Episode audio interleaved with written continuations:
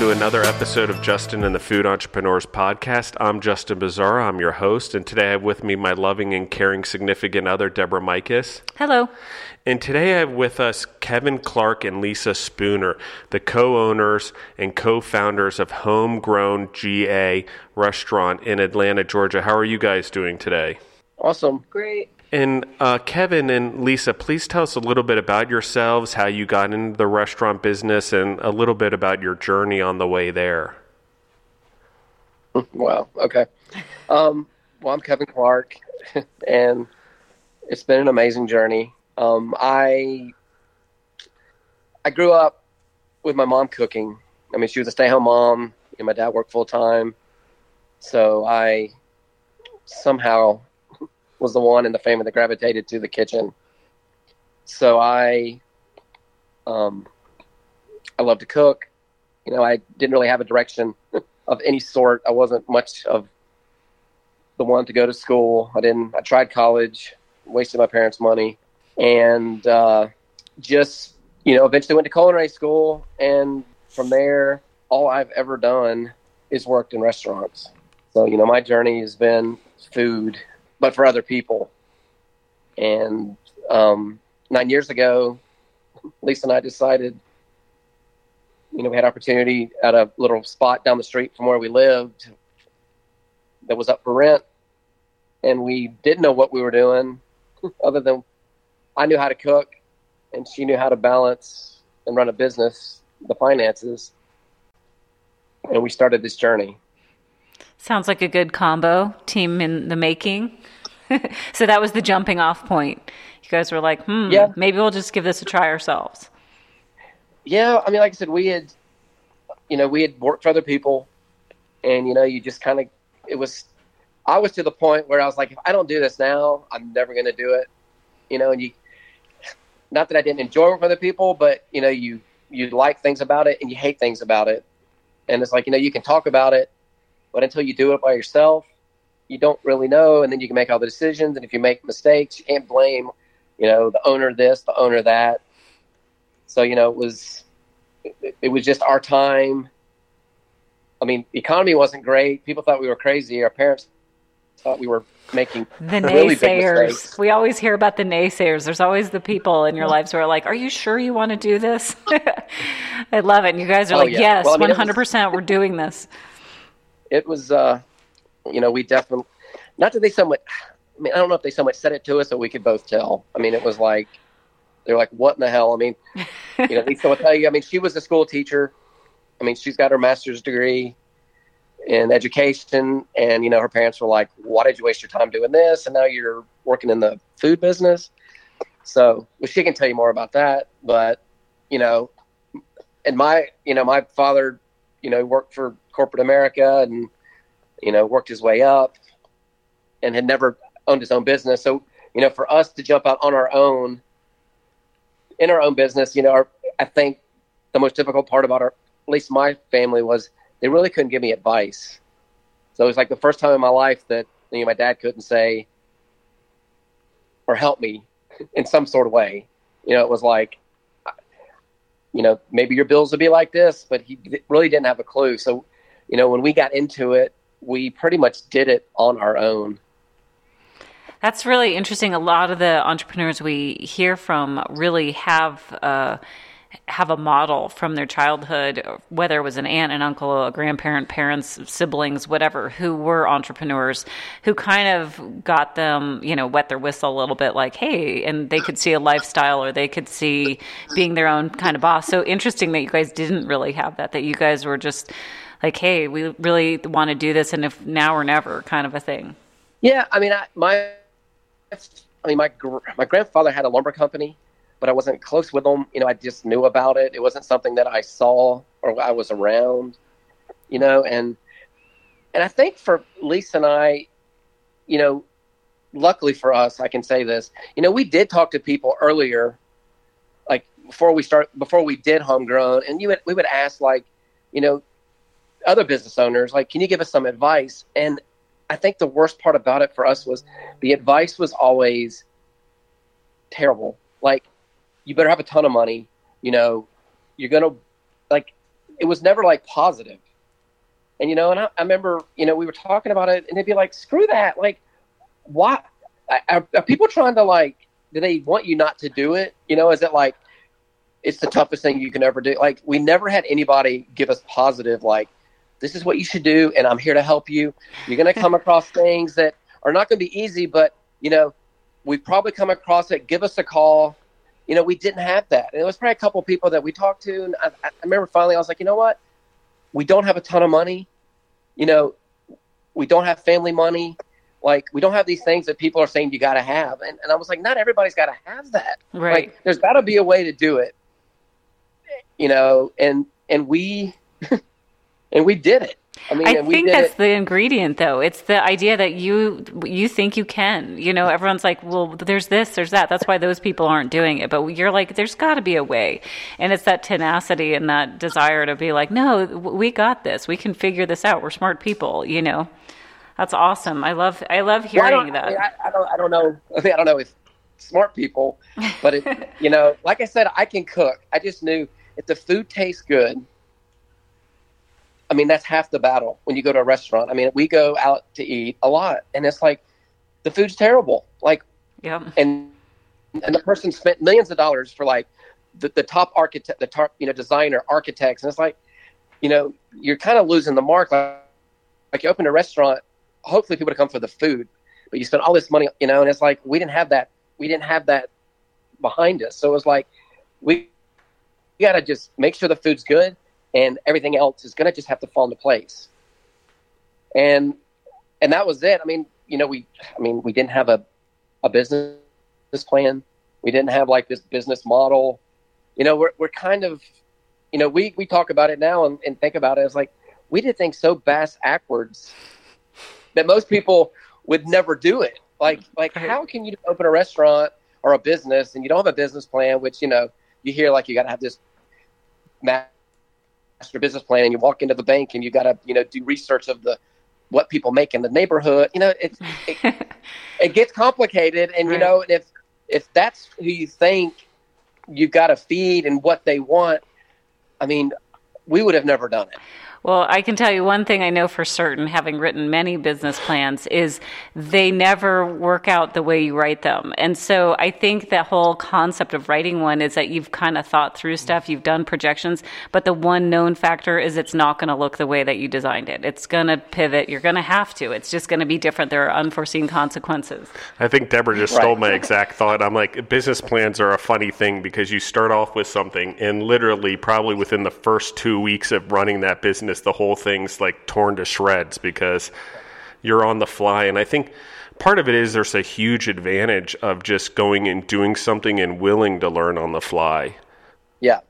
Well, I mean, it's like I said, my you know, my father. The only the only thing about this business that he tried to help us with was like water bill, power bill, you know, you know, you know, payroll, and you know, he wrote it down, and we kept it, and it was like, I mean, the numbers at the like. It, the funny thing is about those numbers that he wrote down. It was like, shit, that looks expensive, and it was like power bill three hundred dollars, payroll twelve hundred dollars. You know, and you know we were we were paying a mortgage at the time, which was you know fifteen hundred dollars a month that we barely could pay.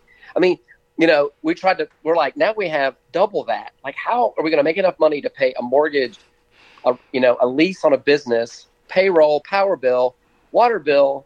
Well, you know, when we opened this business and like the first power bill and water bill and this and that came in, it was like six times what he wrote down. I mean, Right. blew blew Right. our mind. Okay, I mean, like, I, rem- you know, yeah. the heating and air didn't work, and we had to get heating and air, and it was like thirty thousand dollars, and it was like, what? You know, all these things that we had no idea. I mean, I had to order a steam table, and I remember it showed up, and the guy showed up, and the bill was like twelve hundred dollars. I went and hid, and I was like, Lisa, tell him to leave. Like, how do I, like, how do I write a check for twelve hundred dollars? And she said, "Do we need it?" And I'm like, "Of course." She goes, "Then you get it." I mean, you know, we don't we don't need to buy things we don't need, but if it's going to make our business run better, which I knew it was, you know, Right. but that's how we got into this, and which it sounds funny now, and I, even when I think about it, but we were so naive to, to the reality. I mean, we'd work for other people, but you know, you don't deal with the day to day and buying things and what things cost. And I'm glad I didn't. Right. But, but you know, that we've done it. I've got a friend who just opened a restaurant, and I did everything in my power to be so positive and helpful in the way that I wish somebody would have been to me. You know, like because you need someone to lean on. It's you know, you just it, it's hard. Right. Although it sounds like you guys had that in each other, and that's awesome. And so, and it's awesome too that as you guys are going down the road and finding your own success, that you're able to pass that, put it forward, and help other people, and you know, be that role for them. Yeah, so, I mean, that's what I want. I want people to know you can do it. I mean, we did it, and I mean, I don't even know if I can even say this on here, but we did it so cheap. I mean, and I'd ask other people. I had friends that opened businesses, you know, ten years prior, like what I know now that I've met, and I was like, "What did it cost you to open your restaurant? Like from the second you decided to do it to whatever money you spent to the doors open, you know, it's like 80, 90, 100, you know, I mean, I've heard a million, you know, numbers that blow me away. And, you know, for us, you know, we did it for a used car, which is completely unheard of. I mean, so we didn't have that initial struggle of like, we got to make it. Like, we got to pack it out. You know, we have to be busy. And, you know, it allowed us to grow organically. I mean, we, we literally built our business one customer at a time. Two customers turned into four. yeah, You know, I- and That's awesome though, and I think that that organic growth and all of that stuff is what you know those top designers are trying to are trying to design. They're trying to design that into their places of the authenticity, the whatever. But when you come by it honestly, there's no you know, it's it's just speaks its own I, voice. you know, you can't. To me, you just can't do that. Like from the day we opened to the how it evolved, and it still evolves to this day.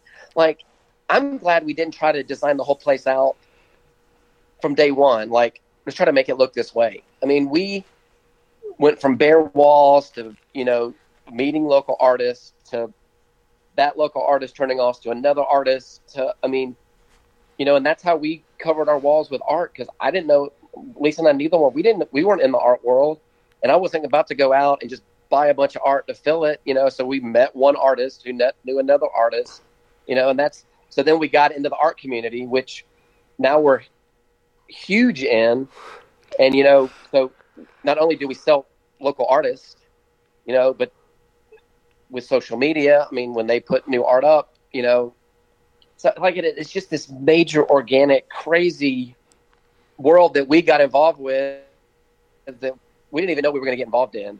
Not well, so smart too. I mean, you're sitting there and you have a restaurant, but you bring in different artists, and then they're telling people to come see their art, which is sending people to your new restaurant, and you guys are like helping each other out. So they don't have to pay some expensive gallery to get their artwork in and Right. take a fraction of what it is they want to make on it, and so it's just you know totally cohesive the way you guys But I work mean, together. when you think about it. I mean, that you know, to get a little bit deep, but that's what life should be about. Like, you know, helping each other is there's nothing wrong with it. Like, you know, and I do find in the restaurant world that it's not always that way. You know, it's competitive, and you know, it's like who's got the most Yelp reviews, or you know, like when they do best of the top ten restaurants in the city, it's like, you know, it, it gets tough. Like, you know, you got to be in those top echelons of people or restaurants or you feel like you're not busy or you're not part of the community and you know you know for us we just we just want to feed people good food and be a part of the community help to be helpful. You know like a place where people want to come eat and you know we you know you you, you meet your neighbor um, it's comfortable you know you don't have to have a ton of money to eat at our place. I mean it's very affordable. So. I think that one of the things that I really want to touch upon, especially with the audience, and especially helping future entrepreneurs and and somewhat helping people where you weren't helped, is I, there's a huge advantage in the disadvantage of not having money. And I really repeat that there's a huge advantage and the disadvantage of not having money because as entrepreneurs, it forces us to maneuver and it forces us not to make big leaps at first because then we're not fully committed and we can adjust and we can pivot and we learn how to deal with customers and we learn how to deal with vendors and we learn how to build relationships because we don't have money to do it for us. And in that becomes right. our biggest advantage and it becomes the biggest growth lessons for us as entrepreneurs and it's hard. It it can suck sometimes and it can be downright just you know running from a vendor or running from a customer because you don't want to face them I, uh, you know running in the corner i some days i feel like that every once in a while. But um you know but well, then you know, having to face well, it it's amazing. Go on. Yeah but you know for us which we had you know some of the things that we did, did learn which from other places we worked is i mean for us we never did anything on terms if we couldn't pay for it that day, from day one we were this way, then we're not going to get it.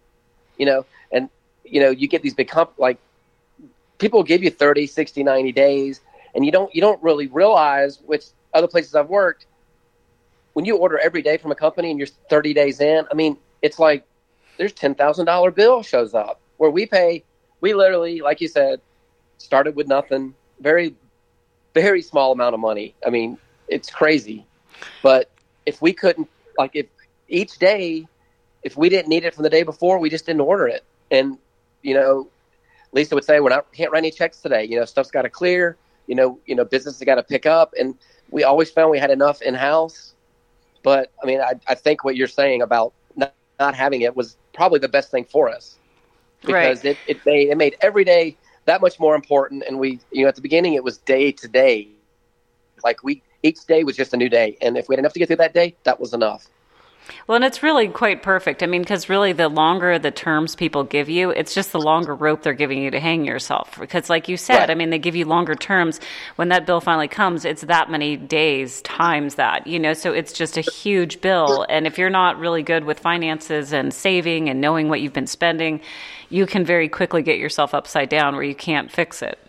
Right. And I mean, when it comes, I mean, we all know when it comes to restaurant people, we're not. I mean, it's it's a different breed. I mean, I know I am. Like, you know, it's not. I'm not one to like balance a checkbook. I mean, you know, I I could easily just spend it, but you know, luckily for me, I do have Lisa who. Yay, Lisa! Cheers. Who control, you know, and it really did. I mean, I tell people they go, "Oh, we love your restaurant." I said, "Listen, it's not. There, there's two sides of this restaurant. It's the the the side that you see that I'm walking around talking in the food. I go, but Lee, who's upstairs, who's who's paying the bills, and you know what she's doing upstairs is, I say, way more important. And they're like, "What are you talking about?" I'm like, "Exactly. Like, it's it's very very important."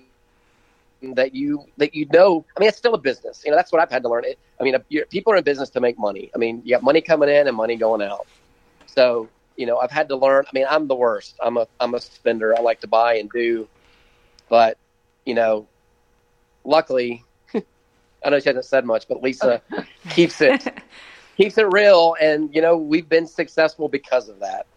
Well, that's awesome. So, how long have you guys been at this? When did this all begin? Uh, June. Well, we it was June 2010. We uh, well, I mean, we, we actually got homegrown in May.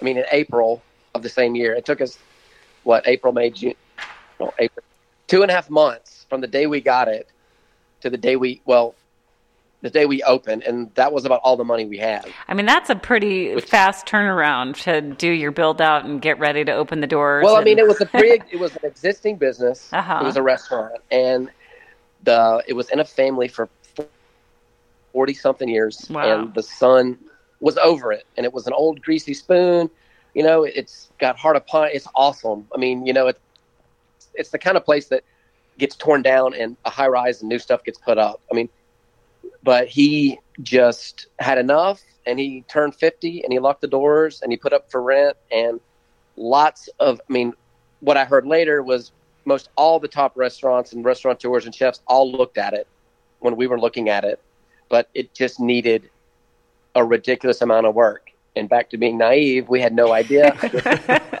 You're like, you know, we great, did- we'll take it. we didn't bring in our designers and our whoever and was like, oh, we, you know, it's going to cost you hundreds of thousands of dollars to just get it up to open. I mean, we walked in and it was like, oh, there's a hot buffet line. I'll use that. I mean, I was, you know, because he was, it was just turnkey. He was all the equipment, everything in it could be kept and used. You're So I was like, perfect. you know? I can make this Table work. chairs. Right. So that you know, and once we got into it, I mean, there was a little more to it, and luckily, I had we had some neighbors who who did plumbing, who did a, who did just minor stuff, and we, like I said, on a major shoestring budget, which we had very little, we got it open and used what we had, and couldn't use things, and it was the I guess it was the un like the not knowing allowed us to do it. So did you basically walk in, look around, say, okay, this is the equipment we have, and with that, I'm going to build my menu, or you know, because No. obviously not every kitchen can make every food. we were opening. We didn't have a menu. Prop, Yeah, until like three hours before we opened. And I, and I see lie. that might have been one of the items in Lisa's reward for helping you with the restaurant is the spooner soup. yeah, right. There. And that's her soup. But I mean, that's how we did it. It was like, let's just get open. It's going to be, I mean, breakfast, eggs, bacon, grits, fruit. You know, lunch. We'll do mashed potatoes, gravy, pork chops, or I mean, the menu. At the beginning, the menu changed every day, and it still does to this day. We changed something, different items, what's in season. So we did that from the beginning. It was like, let's just see what'll work and see what people want. So we every day did something different. If it was a, a chicken dish and a pork dish, but I mean, we probably started with seven different dishes, and we do breakfast all day. But I mean, what do people like for breakfast? I mean, it's eggs, bacon, biscuits. You know, it's Southern biscuits and gravy. So we, literally opened, and it was this is going to be the menu, and let's see who wants it. And then the next day we changed it, and the next day we changed it until we the menu probably over the first year developed. That's kind of cool, though. You know, just slowly keep being like, okay, this is a really good seller. We're going to keep this one on. And hey, they, you know, let's try something new. Not so good. We're going to pick something different and just keep going Right. until you're like, okay, these things are all really, you know, the customers love it. And the, I mean, I, you know what? And the crazy thing is, I do not think that we ever put something on the menu that didn't sell. Like we there weren't something like that was a waste. I mean, I mean, I've had, we've had from fried quail to we did frog legs for a while. I mean, you know, and, and it was fun for me being a chef. I would just be like, let's just try it. And you know, but we'd see the same people every day. I would usually just bring it out. Hey, here, try this. Why don't you try this? What do you think? And then you know, it just or something I would be eating. Like I mean, there's Kevin's breakfast on the menu. There's Grant. You know, there's different items that just that sounds crazy, and people would order it, and we put it on. And I mean, we've done. I mean, the funny thing is, there's items we've done TV shows about that crack us up because it was like, oh my god, that was just a random thought that we came up with, and now we're doing the best thing I ever ate. You know, on the cooking channel or you know anthony bourdain's talking about the comfy chicken biscuit i mean it's just you just You're like, why not? It's fun. I mean, it's it's it's, it's a passion of yours. It's something you enjoy doing, and it's cool that you let it reflect in your menu by bringing out new stuff all the time. And I'm sure the your customers love it too because they're always up for a new, you know, something to sample. Yeah, and I want to pause that's for a what do second to, now. To tell everyone they should go look at these menus. They're on homegrownga.com because I'm just like, they're phenomenal, phenomenal items. I mean, I have them printed out in front of me because we're doing the podcast, but I'm sitting here like, and as you mentioned, the comfy chicken biscuit, I'm like drooling, or the Kevin's breakfast, and they're amazing. And I just, um, I think it's so well done. I can see why. Um, things are on there. The award, one award winning, our award winning sloppy Joe that's 100% vegan, and Yeah. But you know, it's like we're not reinventing the wheel. I mean, we're not. I'm not trying to like change. It's just, you know, the, the food that we produce at Homegrown and the feel we produce is just comfort. You come in, you feel like you're at your grandmother's place. You feel like you're at your home growing up. I mean, and then you order, and then it's just like the food that you would have cooked in your kitchen with your grandmother or your mother. I mean, it's just very straightforward. You know, it's it's not like you read the menu one way and it comes out another. I mean, it, it is so exactly what it is that you know I think that that's what people want. You know, I mean, I get tired of going out and you read a menu and it says this and you get that. I mean, we just had lunch today and it read one way and it came out another. And right. it's like, and it happens often. I mean, you know, it's just, it's just the way it, you know, it just happens. And, but, you know, we just, like I said, we just tried to, we just kept it simple. And like, I mean, I said, I came from fine dining. So my initial transition to like comfort food was hard for me because, you know, in the fine dining world, it's like the plate's got to be a specific plate and the wine glass has to be a specific wine glass. And if you don't buy the certain brand, you know, it's like before you've even done the food, you've spent all this money for what you think people want. And, you know, we learned quick because I mean, we were sitting one day in the restaurant and we're looking over and we could see bag in the box, which is how Coke and Sprite come. And it was just sitting on a, on a rack right across the counter where the customers sit. And I remember we were going back and forth, and I, and I, and I was like, Lisa, if people don't come come in and don't come eat here because of that, we're never going to make it. Like, I don't want to be that place. Like, you know, it shouldn't be about that. Like, oh, look, you know, they must have spent a ton of money on, you know, this, that, and the other. It's just, you come in and it's just comfortable and you, and you feel welcome and you don't have to worry about if you're wearing the certain thing or you're dressed a certain way. I mean, you you can literally walk into Home Homegrown in your pajamas and you would feel in place. Deborah might just do that next time we're in Atlanta. Actually, she loves wearing sweatpants and pajamas well, everywhere.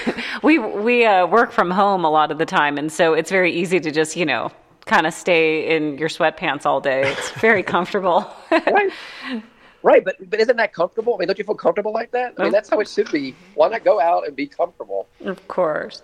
Well, so you know, so you guys have been doing this almost nine years now, and so what does the future look like for you? I mean, what are your goals and aspirations? Um, do you guys have ideas of where you want to take this, or? You know what, we homegrown has done more for us than I know I, me, and I'm sure Lisa we ever expected. Like the people we've met, the business that we do. I mean, and that we get everything out of life that we could possibly ever need.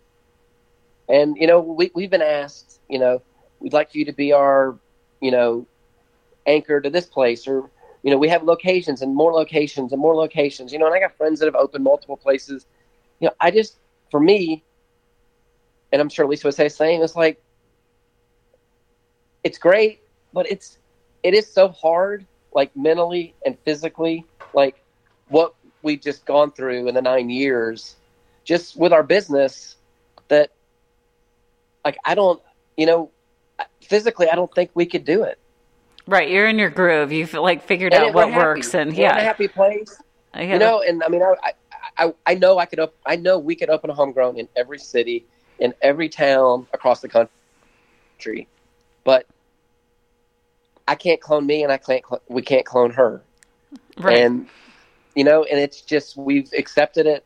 You know, we we hit a market, we hit a thing, and it we hit a grand slam, and we're fine with it. We're fine with one.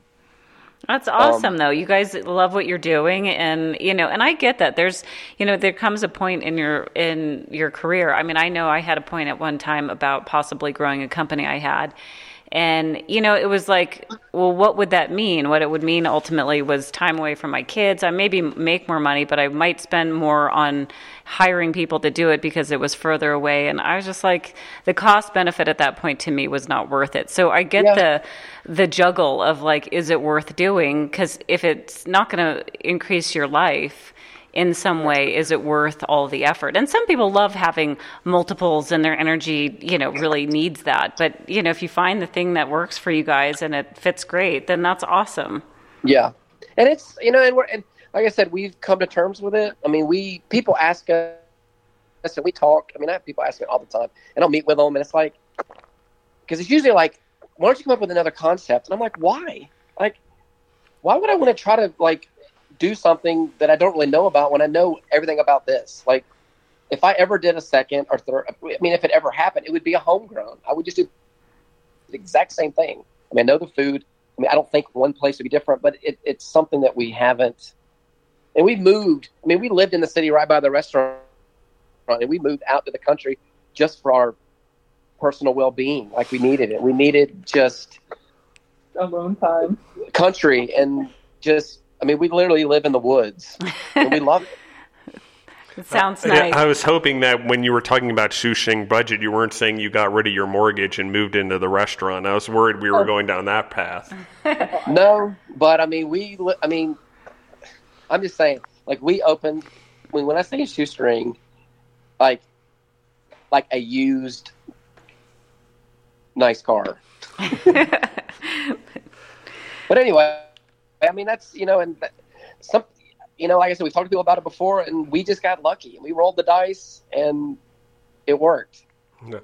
So I want to talk a little bit about. I see on your um, on your menus that you you know how you get your sup- suppliers. I see the Riverview Farms, which we've talked about on a previous podcast, actually, and Emerald City uh, Bagels and Due South Pickles, as well as Bramlett Farms and Gum Creek Farms. How you know how do you choose your ingredients and your products and what standards do you use? I mean, you obviously have success in your restaurant if people are coming you asking you to expand. Um, so, how do you go about that, and what's your thought process there? You know, the it, it's funny you ask because all those, every single one of those are friends. They start out as friends. The shrimp, my the we get our shrimp. Well, you didn't mention shrimp, but native seafood, which who we get our. I don't think it's even on our menu, but that's who I get my shrimp from. He's a young kid out of Savannah, from a small town or south of Savannah, and he would come up to Atlanta, you know, peddling the shrimp. That's all he does. Well, a customer was at a U-Haul facility, and he showed up with his truck, and he was like, "You need to go see my friend Kevin at Homegrown." So Timmy shows up, and he was a nice, I mean, just a super nice kid that just just trying to make it. So I've been buying for him for nine years. Um, Due South, Nick Melvin, friend of mine, started a pickle company. You know, um, Bramlett Farms, a, a server of ours worked at another restaurant, and I was like trying to find a- good trout supplier. Well, it's a it's a family run. It's a it's farm raised, but it's as naturally raised as possible. I mean, they live on a valley. Um, you know, they raise them. They we get it every week. You know, they catch the trout. We get twenty five a week. So every purveyor that we use, I guess what I'm saying is they're friends. They end up being friends. Like, you know, so when I call and place an order, it's not just always talking about, hey, I need this. I mean, it's, you know, we try to do business with people that we like. And if we don't like them, we don't do business with them. I think that's a great model.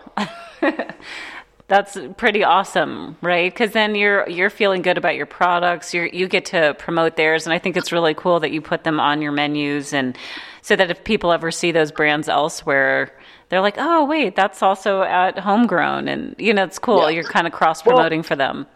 And the cool, I, I I think the really cool thing about it is, is all those different brands are usually only known for being in like the fine dining establishments.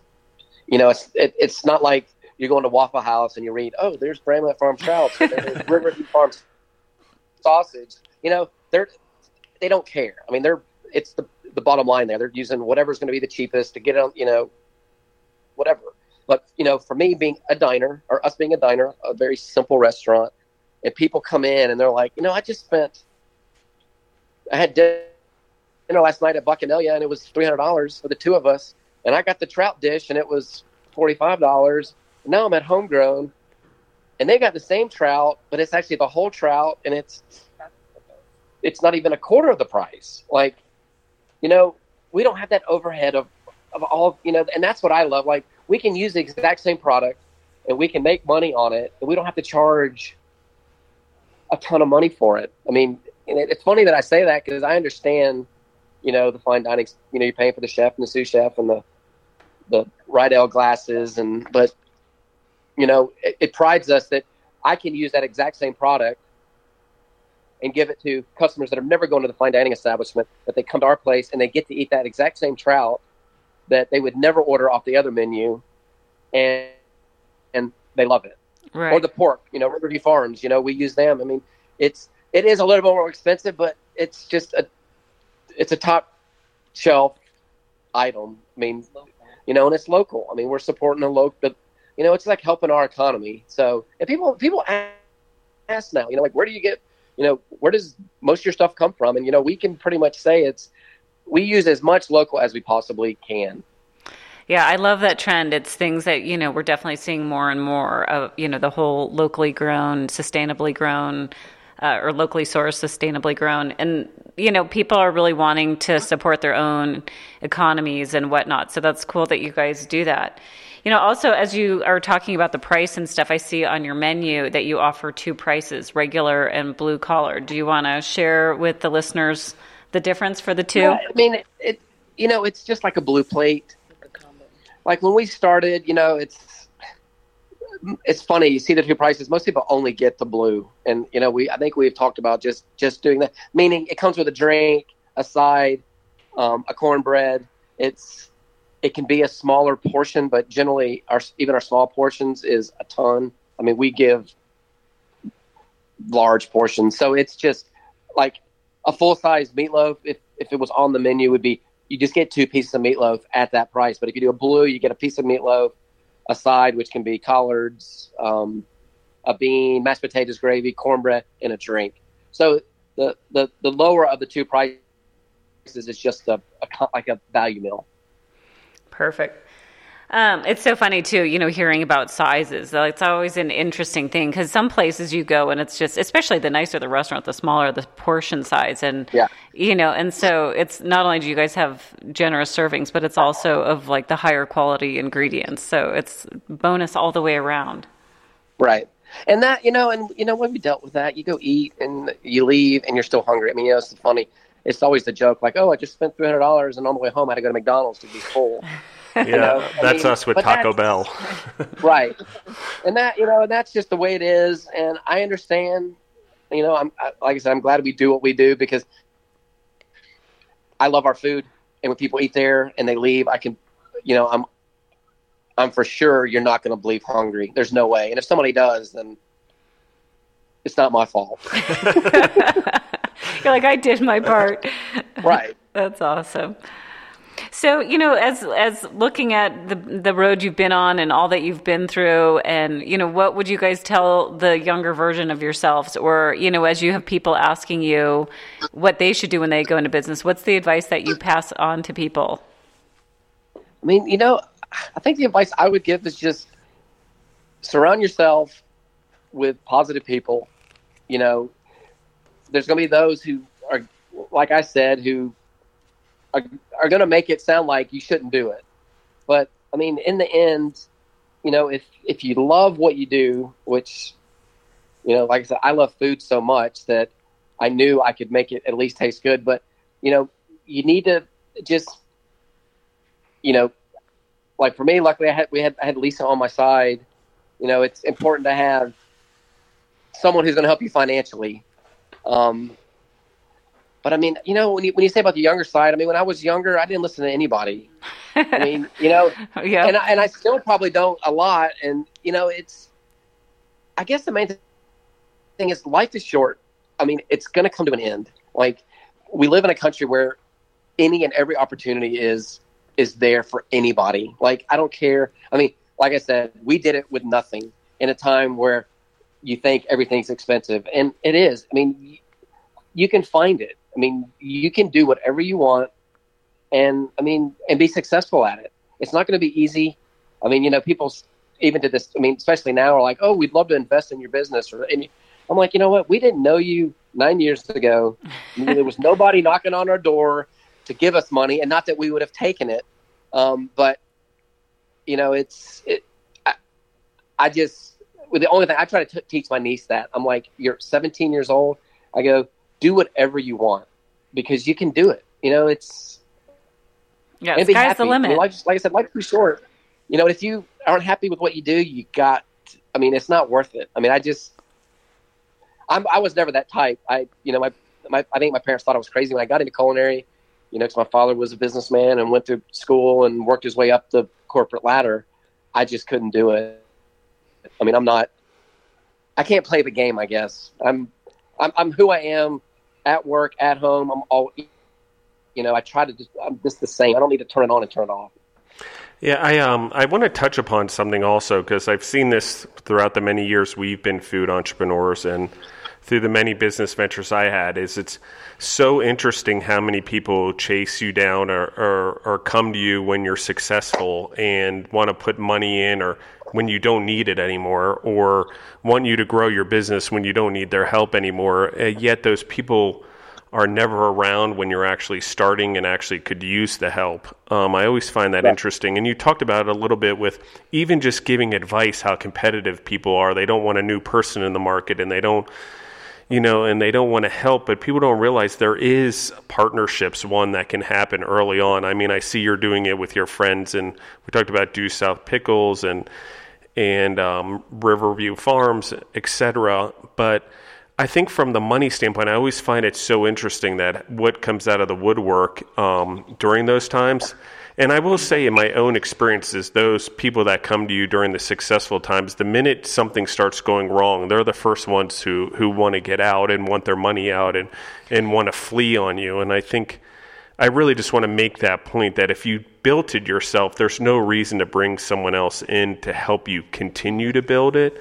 Um, I think that's, you know, unless there's really a partnership there or there's really a friendship and a trust that's taken place, um, to do that. I think that may be a different scenario, but I know in my own experience, I've had partners come in and out, and usually if I bring them in after the success and then something goes wrong, they're the first ones running and blaming uh, everyone else for everything. So yeah. um, I just well, want to like touch for on us, that I mean, we sure. were there from the beginning. I mean, when there was no success, we there was no like we weren't. I mean, literally. I mean, not that we're somebody now, but we were a nobody. I mean, nobody knew Kevin or Lisa or Homegrown or the Comfy or the Grant Stack or I didn't know the brand. I didn't know any. I mean, we literally, you know, and and I think it's been a complete benefit to us that we were able to do it this way. And the reason I say that is we're in the day and age now where before you ever open, you've already been Yelp reviewed, you've already been write ups by all the critics.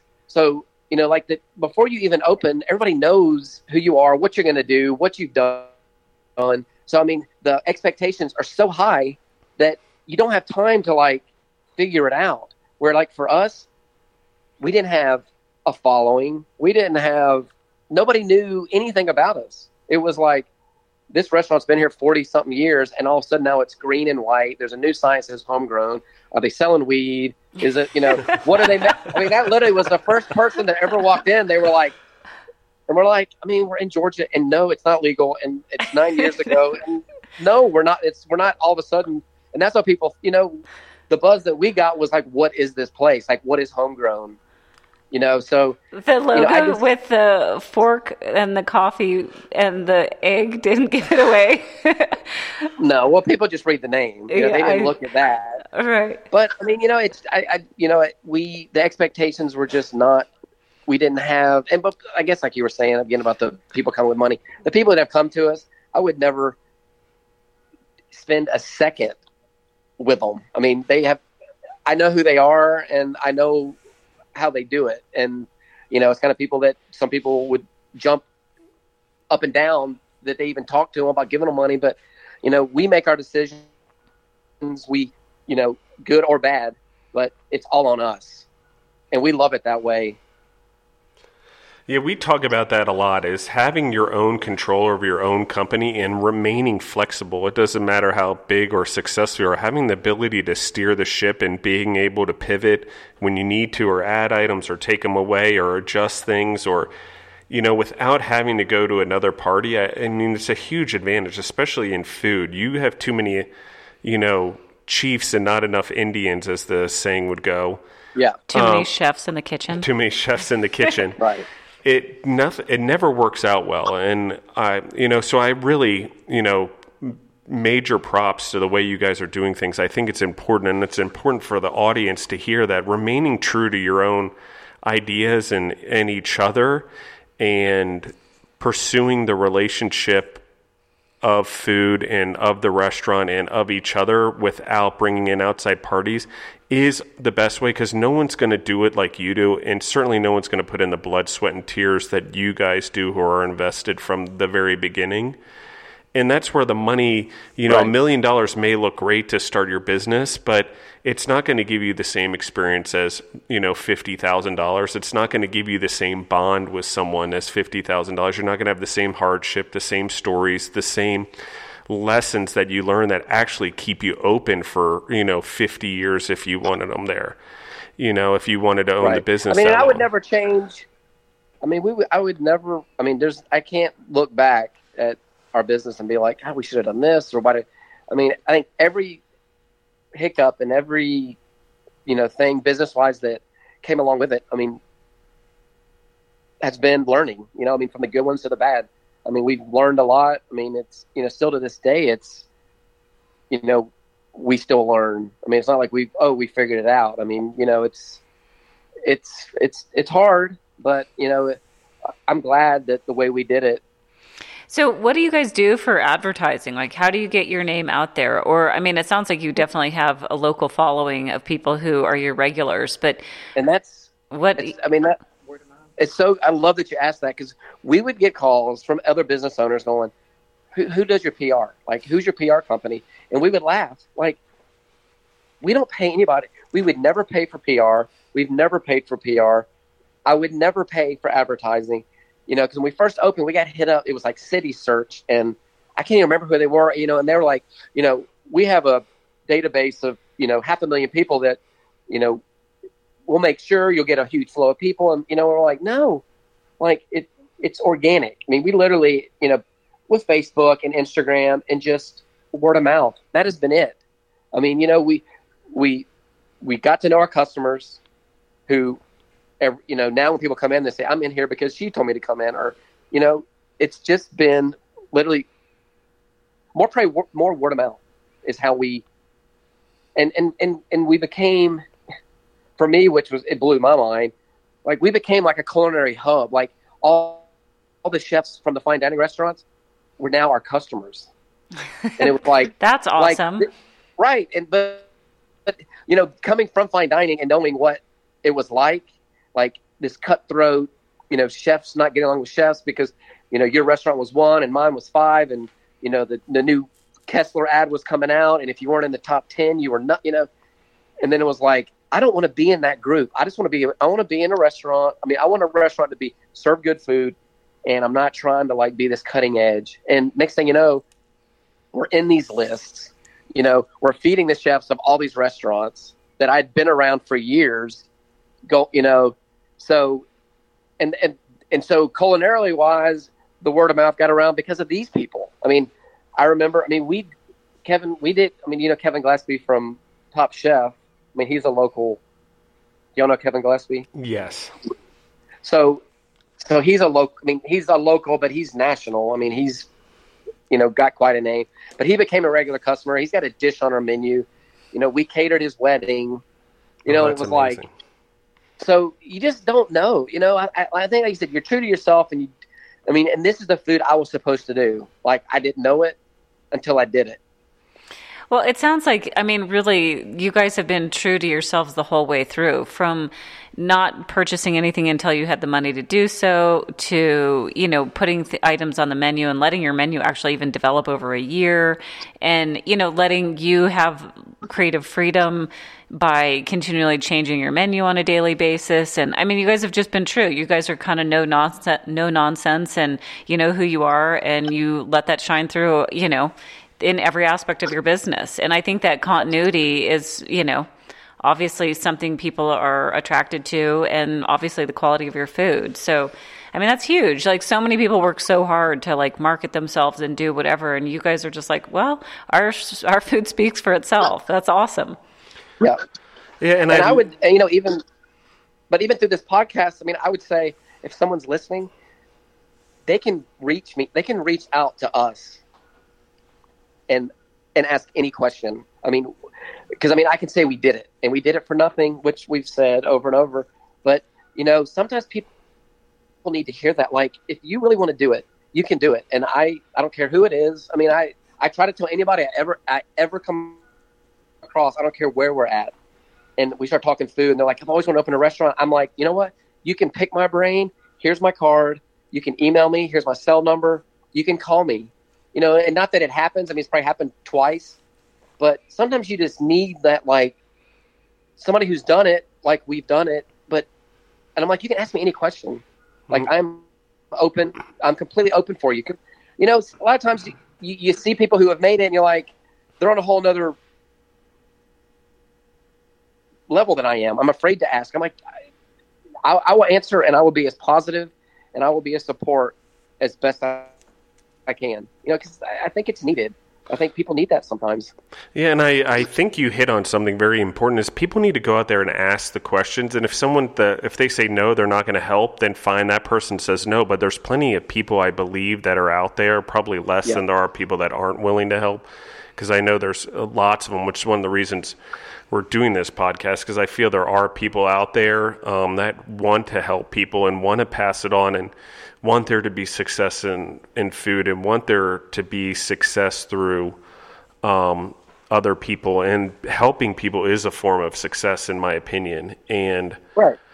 and I, I love that you guys are doing it. So I want to, while we're just quickly, I, how do people get a hold of you guys if they hear the podcast? If I mean, can you give your email address out on on the radio or I mean on the podcast? Yeah, my my email is Kevin at homegrownga.com, and it goes to Lisa. So, you know, that's my personal email. And like I said, I I mean, I'm all about helping. I mean, I you know, even if it's just you know, I'm just about to sign a lease, and I, you know, what y'all done sounds exactly what I'm doing. I mean, sometimes you just need that like somebody to hold your hand and be like, you know, I've been there because we've been there, and it's not not that we've been open that long. I mean, I mean, that's really, long nine years. That's a success for sure. no, no, no. Have, I know. Yeah. I mean, what I'm saying, it feels like we opened just yesterday, but when I say it like ten years, I'm like, God, I mean, this is the longest job I've ever had. you know, so yeah. It sounds like you guys are on track job. to be like the it. last restaurant. You're going to have 43 years there. Right. I know. I wish, but we'll you see. never know. It'll. It'll. well, time will tell. Time will tell. Definitely. No, and it, I mean the organic thing also, uh, the social media, the everyone thinks that everyone can market your business and market and do it well. And while there's businesses out there and they attract people with coupons and and whatever incentives there are. Uh, when people do it themselves, I mean, social media is so easy to use right now, and it's so easy to put it out there, and people can tell when it's not the actual owners or the people not putting the messages out there, and they're using third parties. And yep. you know, I know there's a whole business out there, and people that rely on social media people and marketers to do do that, but the success that we've seen, and I, and especially in food and beverages, is when people go out there and they tell their own stories, or they let the food tell the stories, or they're there with the people, one customer at a time, like you said, make building that relationship, and that's huge. You just don't you don't get that anywhere else, and we've kind of lost track of that in the internet age and, and the world flattening and being able to outsource to India or whatever everyone does. But the reality is, is the successful businesses, the ones that we've seen, and the people that really last a long time and that care about their business and their business does have the longevity, is that they are connecting with people. They're they're they're putting the time in. They're they're telling their own stories and they're letting their effort, their work, and their friendships and the authenticity and vulnerability that we've talked about on this show really be the thing that shines out there. So I I really love that you're saying that because I feel that way myself. And it's for me, you know, even doing this show, it's great for me to hear it because I'm like, this is how I feel, you know, and this is what I believe in. Yeah. Yeah. I mean, but it's free. I mean, you know, there's not much out there that's free anymore. I mean, when it comes to your business, you know, it's like you want coupons or you want, you know, customer cards. You got to pay for that. I go social media it, to me, and and you know, of course, you get, you know, get more followers, which we're like, we don't care. I mean, it, it doesn't, it, whatever. I mean, you know, you know, luckily for us, which you know how we get to watch it, which is crazy, is you know we do have famous people that come in every now and again, and you post a picture, and it's amazing. You know, your daily post will be four, five, six hundred, and then you know Bill Clinton comes in, and it's like 19, 20, You know, like it's amazing how it works because it, that's how it really works. If if if you can, you can't figure out what people want to see. I mean, you know, for us, it's like we've had cars run into the building. You get a ton of traction from it. Um, we had our sign. it's funny. We had our sign. We had a big windstorm, and our sign that we that's been at the restaurant for probably forty years, and we put our homegrown in it. Well, a big windstorm came in, and it fell over. You know, the local TV station's like, "Can we use that?" And it's like, you just don't know, you know. And they use it, and so they're showing it on their website, and but it's all free. You know, it's just it's just trying. It's it's when you become part of the community and so your greatest you your greatest successes on social media have been a car running into your building and your sign being blown down. That's awesome. I love that. Oh, and the president yeah. coming in. right. Which yeah. Was was which was crazy. I mean, Lisa and I were in New York, and we get a phone call from one of our managers, and they're like, um, "Bill Clinton just walked into the restaurant." We're like, "Whatever." And it was a Saturday, and we're crazy busy. I mean, we're busy, but weekends are crazy. Well, you know, he did, and he walks in and goes like into the kitchen, and it was like like a movie. I mean, what, what we saw, that's surreal saw for sure.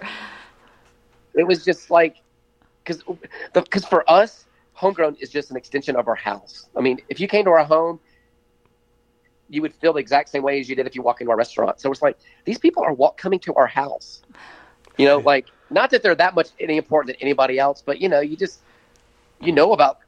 I mean, anyway, so right. but social a, media, yeah.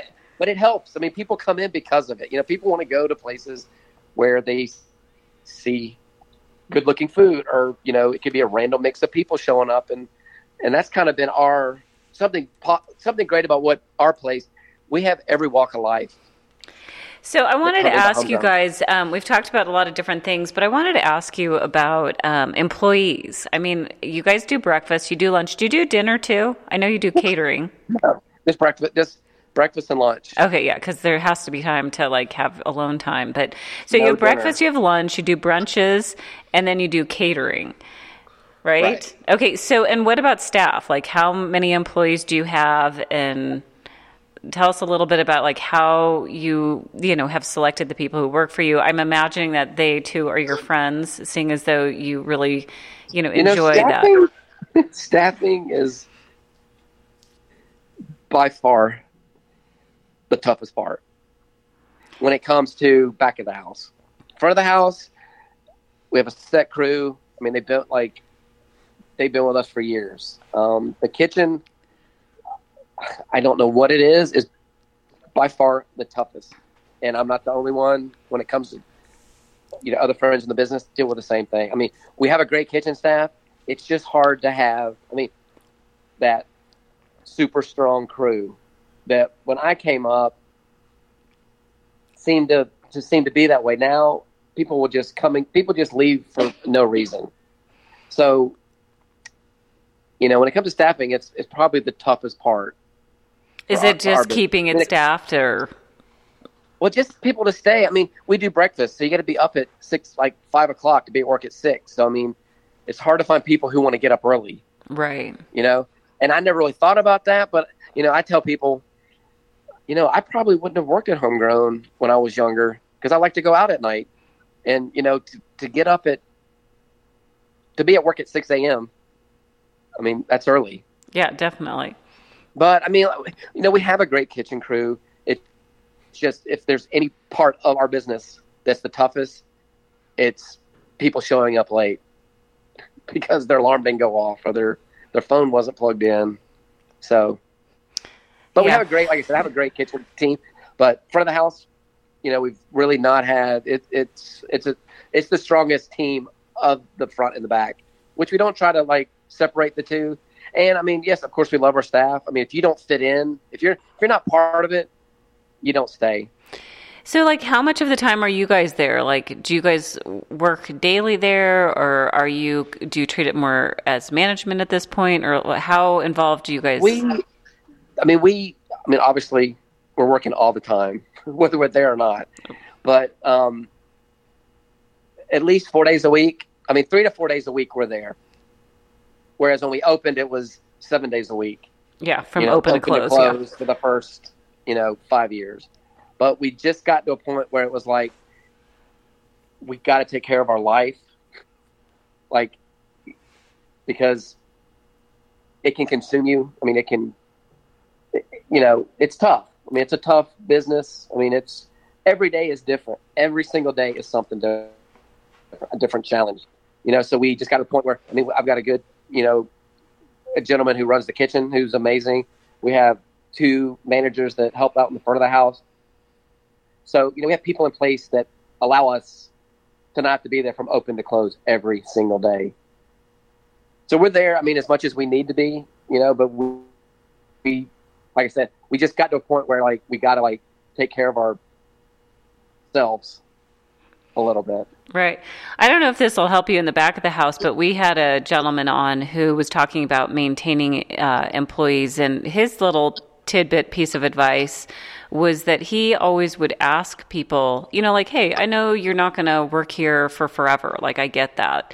But while you are here, what would you like to learn? Like, what is it you want to, you know, be able to take away from this at some point down the road. Mm-hmm. And I thought that was a really cool concept to to get people really vested in their jobs and getting them doing things that like do they want to know how to purchase or do they want to know how to learn a certain skill in the kitchen or do they you know whatever that is and i was like huh that's a really you know great thing i'm going to have to hold on to that one because i agree with you i you know i've definitely had businesses where having employees was a challenge and you know making it so that their longevity was served because obviously it takes time to get people trained and do all of that. So the longer you can keep them around, the better for everyone, really.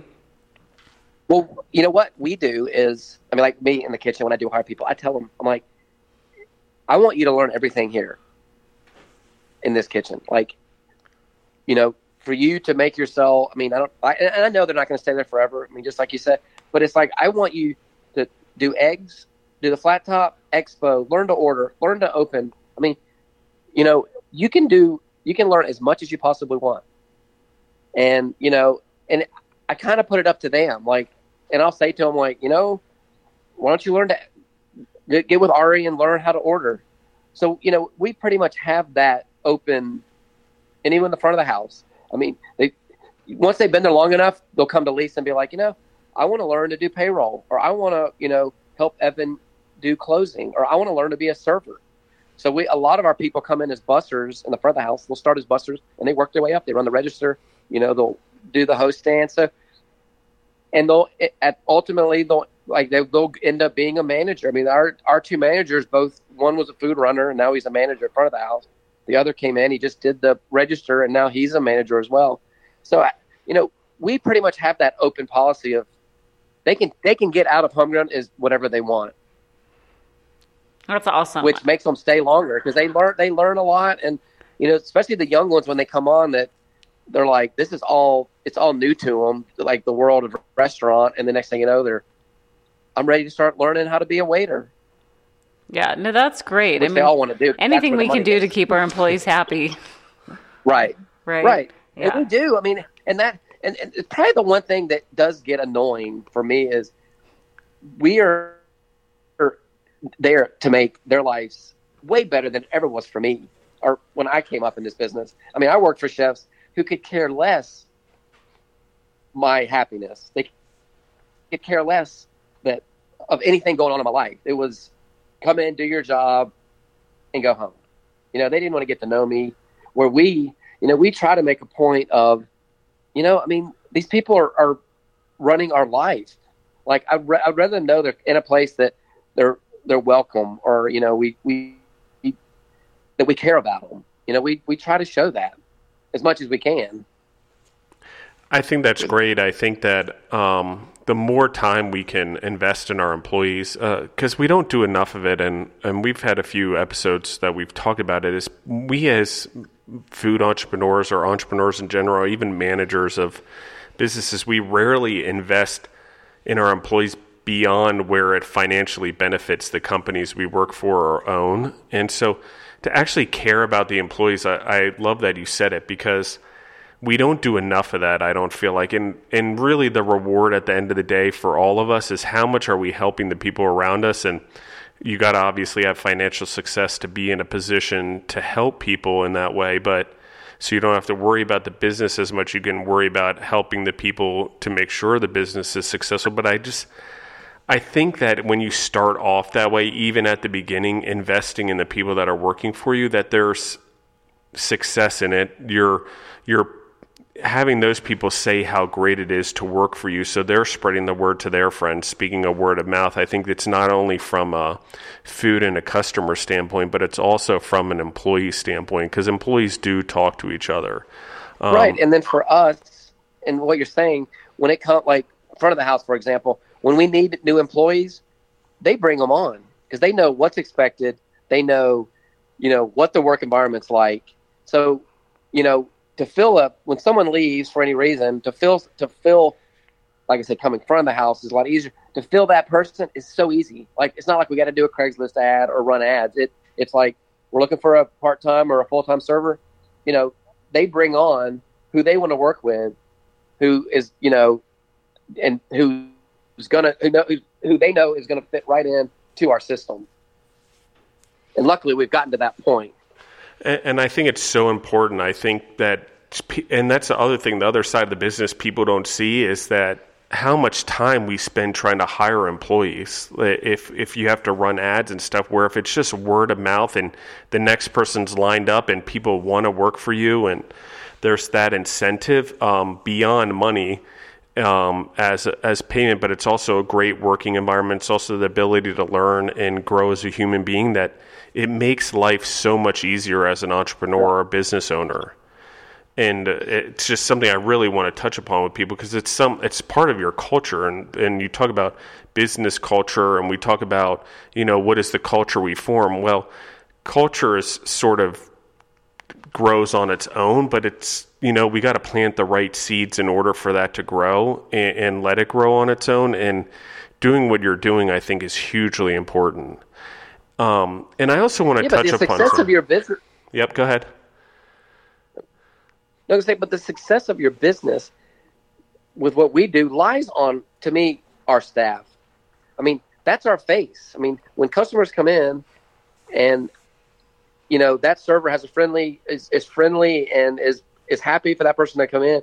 I mean, it lets that customer feel a little more comfortable. I mean, you know, it's because Lisa and I, I mean, we can't be there all the time, and you know, it's very important that our staff is, you know, happy, positive, that want to be there. I mean, they're happy to be there, you know, and it, it, it helps our business grow because our customers see, you know, dang, these people work in a place that seems fun because they're probably going to a job that's not fun. Is usually what I say. Like people that come there to eat, they're on the way to a job they probably hate. yeah. You know, so, well, Kevin and Lisa, I want to thank you guys so much for for being on the podcast, and I definitely I love what you guys are saying and the message, and and we're definitely going to have you guys back on because part of what we're trying to do here is tell the longevity story, and and really just you know it's one thing to just take an an hour to hour 15 minute blip of someone's life and, and business but it's another one to see the experiences as they go. And then as everyone gets more comfortable and, and people become just invested in, in, in what's going on and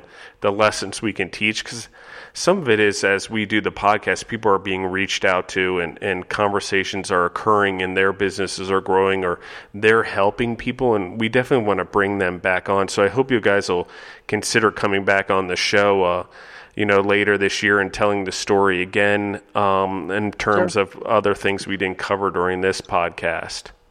I mean, yeah, I mean, I mean, I would love to. Like I said, I, I just I like to talk about it just in the fact that there might be one person that listens to this that needs just some advice and to know that I mean, no matter where they are, I mean, they can reach out to, to me or to us, you know, and just ask like, how'd you do it? Or, you know, can you just give me a little bit of advice on, or tell me your story. I mean, much like we did.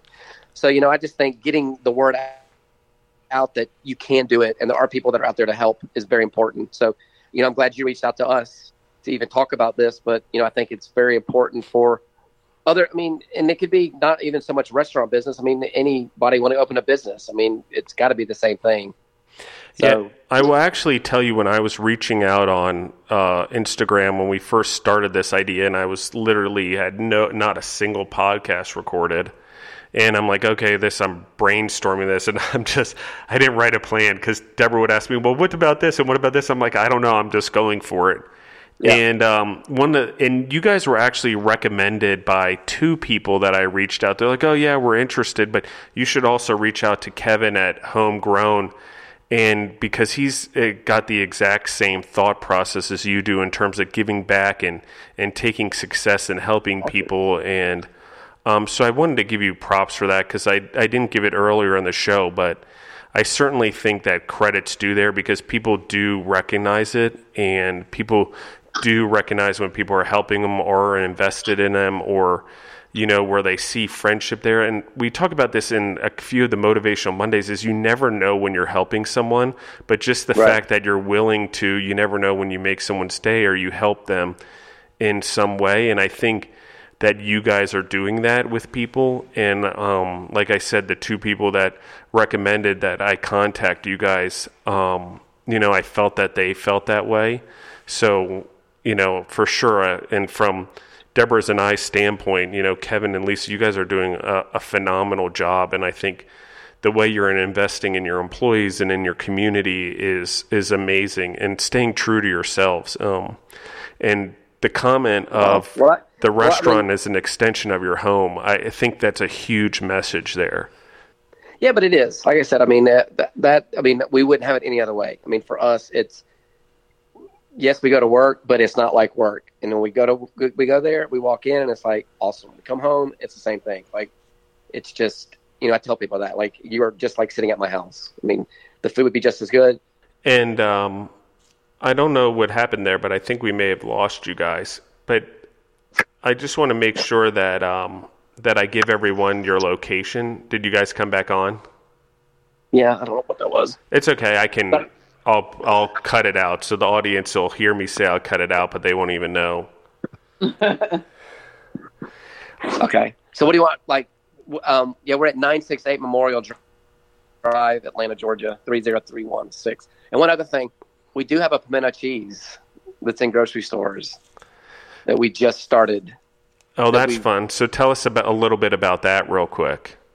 Yeah, well, it was you know, it's just that customer relations. We have a customer who would come in every morning. Um, his name's Donnie, and he works for a, a, local company called Gourmet Foods. And I remember I, I got to know him, and he was like, you know, you're probably not going to use anything, uh, any product out of our company because it's all high end. I was like, hey man, you never know. Well, anyway, I started ordering stuff from them. A lot of the stuff from we order a lot of stuff from them. It's on our menu. Um, so then the whole company started coming in and they were naming a cheese one day. They what they do they they'll buy a cheese from a cheesemaker, say in Wisconsin, and they'll purchase it and give it their own name. So they'll buy it, label it, and sell it. Um, I said just in passing, why don't y'all do homegrown pimento cheese? Next thing you know, I'm hanging out with their chef, giving them my recipe. Year and a half goes by, it's on the shelves, Amazon, uh, fresh, you know, something we would have never in 10 million years ever thought we'd ever do is to see something with our homegrown label in a grocery store. So, and that was all just customer relations. That's just randomly getting to know people from a company. So I, I guess kind of things you just never ever know how things will happen. And, yeah, and like I, I see you have it in classic and jalapeno. Yeah, so we have both, and like I said, it's so people can find that on Amazon and in which grocery stores? I mean, it's Amazon Fresh. I mean, there's Kroger, there's Albertsons, Cub. I mean, it's yeah, you have to just if you look at. I mean, I don't even know a lot of the stores it's in. I mean, people will send me pictures. Oh, I'm in New Orleans. Look, it's in this little market. That's um, fun. My buddy in Louisiana was like, "Hey, look, my little grocery store." So it's it could be anywhere, but I mean, it's our homegrown, you know, our logo, and it's it's a great product. We love it. it you know, but I'm saying it's just it's something crazy that we would have. I mean, it's nothing we ever thought of doing. It just happened. Well, and there lies the future for you, most more than the, probably the brick and mortar and expanding the restaurants. Is you have all these good recipes, maybe uh, expanding that um, beyond the pimento cheese is, as an opportunity there. Right. I love that actually, and uh, it's funny because we, at on one side we talk about comfortability, and then you know the real sign of success sometimes is the opportunities start to come on their own, and where we don't have Yeah. to put in a lot of extra work, and it's just something that we've already done and we don't know it, and it comes out of nowhere. So I I'm glad we talked about that for sure, and I'm definitely interested to to talk about that more on the next podcast, see how that's going, and Deborah, next time we're in. Um, Georgia will definitely eat uh, some of it because I know, or try to find it here in Denver. Maybe it's here, as Albertson is also Yeah. Safeway and stuff like that. So, and Kroger's is King Supers is out Denver. here. So, uh, But if you look on our website, if you look on our website, there's a link okay, that you can put in your uh, area code or zip code, and it'll tell you if it's close to you. Uh, that's awesome. Last time we bought pimento cheese, Deborah ate the whole uh, thing in one sitting. So we'll have to see what happens. It's true. There you go.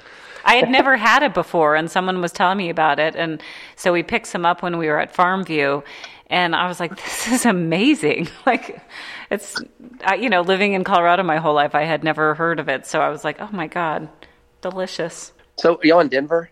Uh, yeah, we're in Denver, but we're in uh, Georgia quite a bit, um, just for work since we're um, since we're working on the at Milledgeville campus. They're trying to re um, rehabilitate the old uh, Central State Hospital commissary there. Georgia College. Yeah, near there. Yep, near Georgia College. Yep, it's the Central State Hospital. So we spend a lot of time in Georgia. Hence why the so many uh, Georgia companies and and relationships we have there.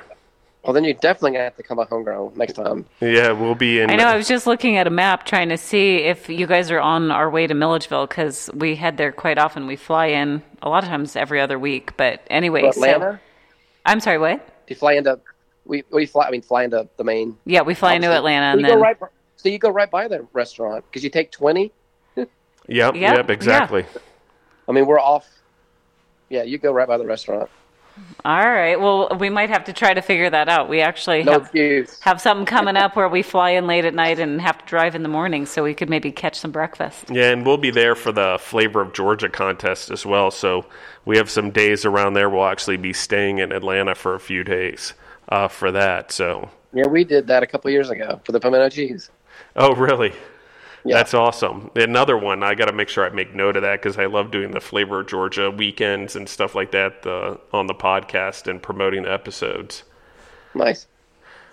Well, I wanted to thank you guys again, especially taking the time. And I, I know we had to reschedule and stuff like that, but I, I really enjoy your episode and your guys' story and, and everything like that. And I can't wait to have you guys back on. And we're definitely going to come chat more at, Certainly. at your location. Again, I want to just tell the audience that's 968 Memorial Drive, Atlanta, Georgia.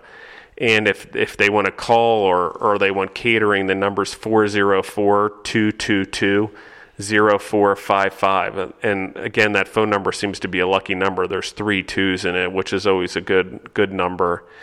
And so, uh, Kevin and Lisa, thank you again. I can't tell you how much I appreciate it. Um, and anyone in the audience, please stop by Homegrown and and and look at the menu and eat some of the food. It looks ridiculous. My mouth is watering just talking about it. I'm having a little trouble talking right now. Awesome.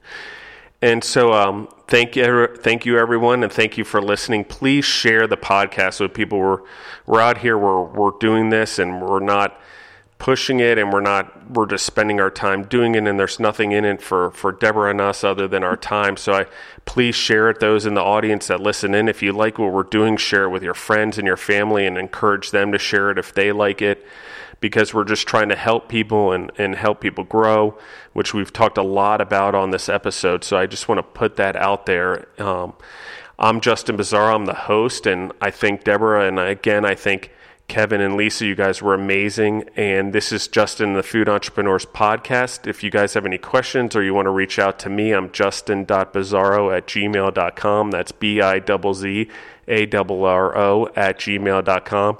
Thank you and have a great day.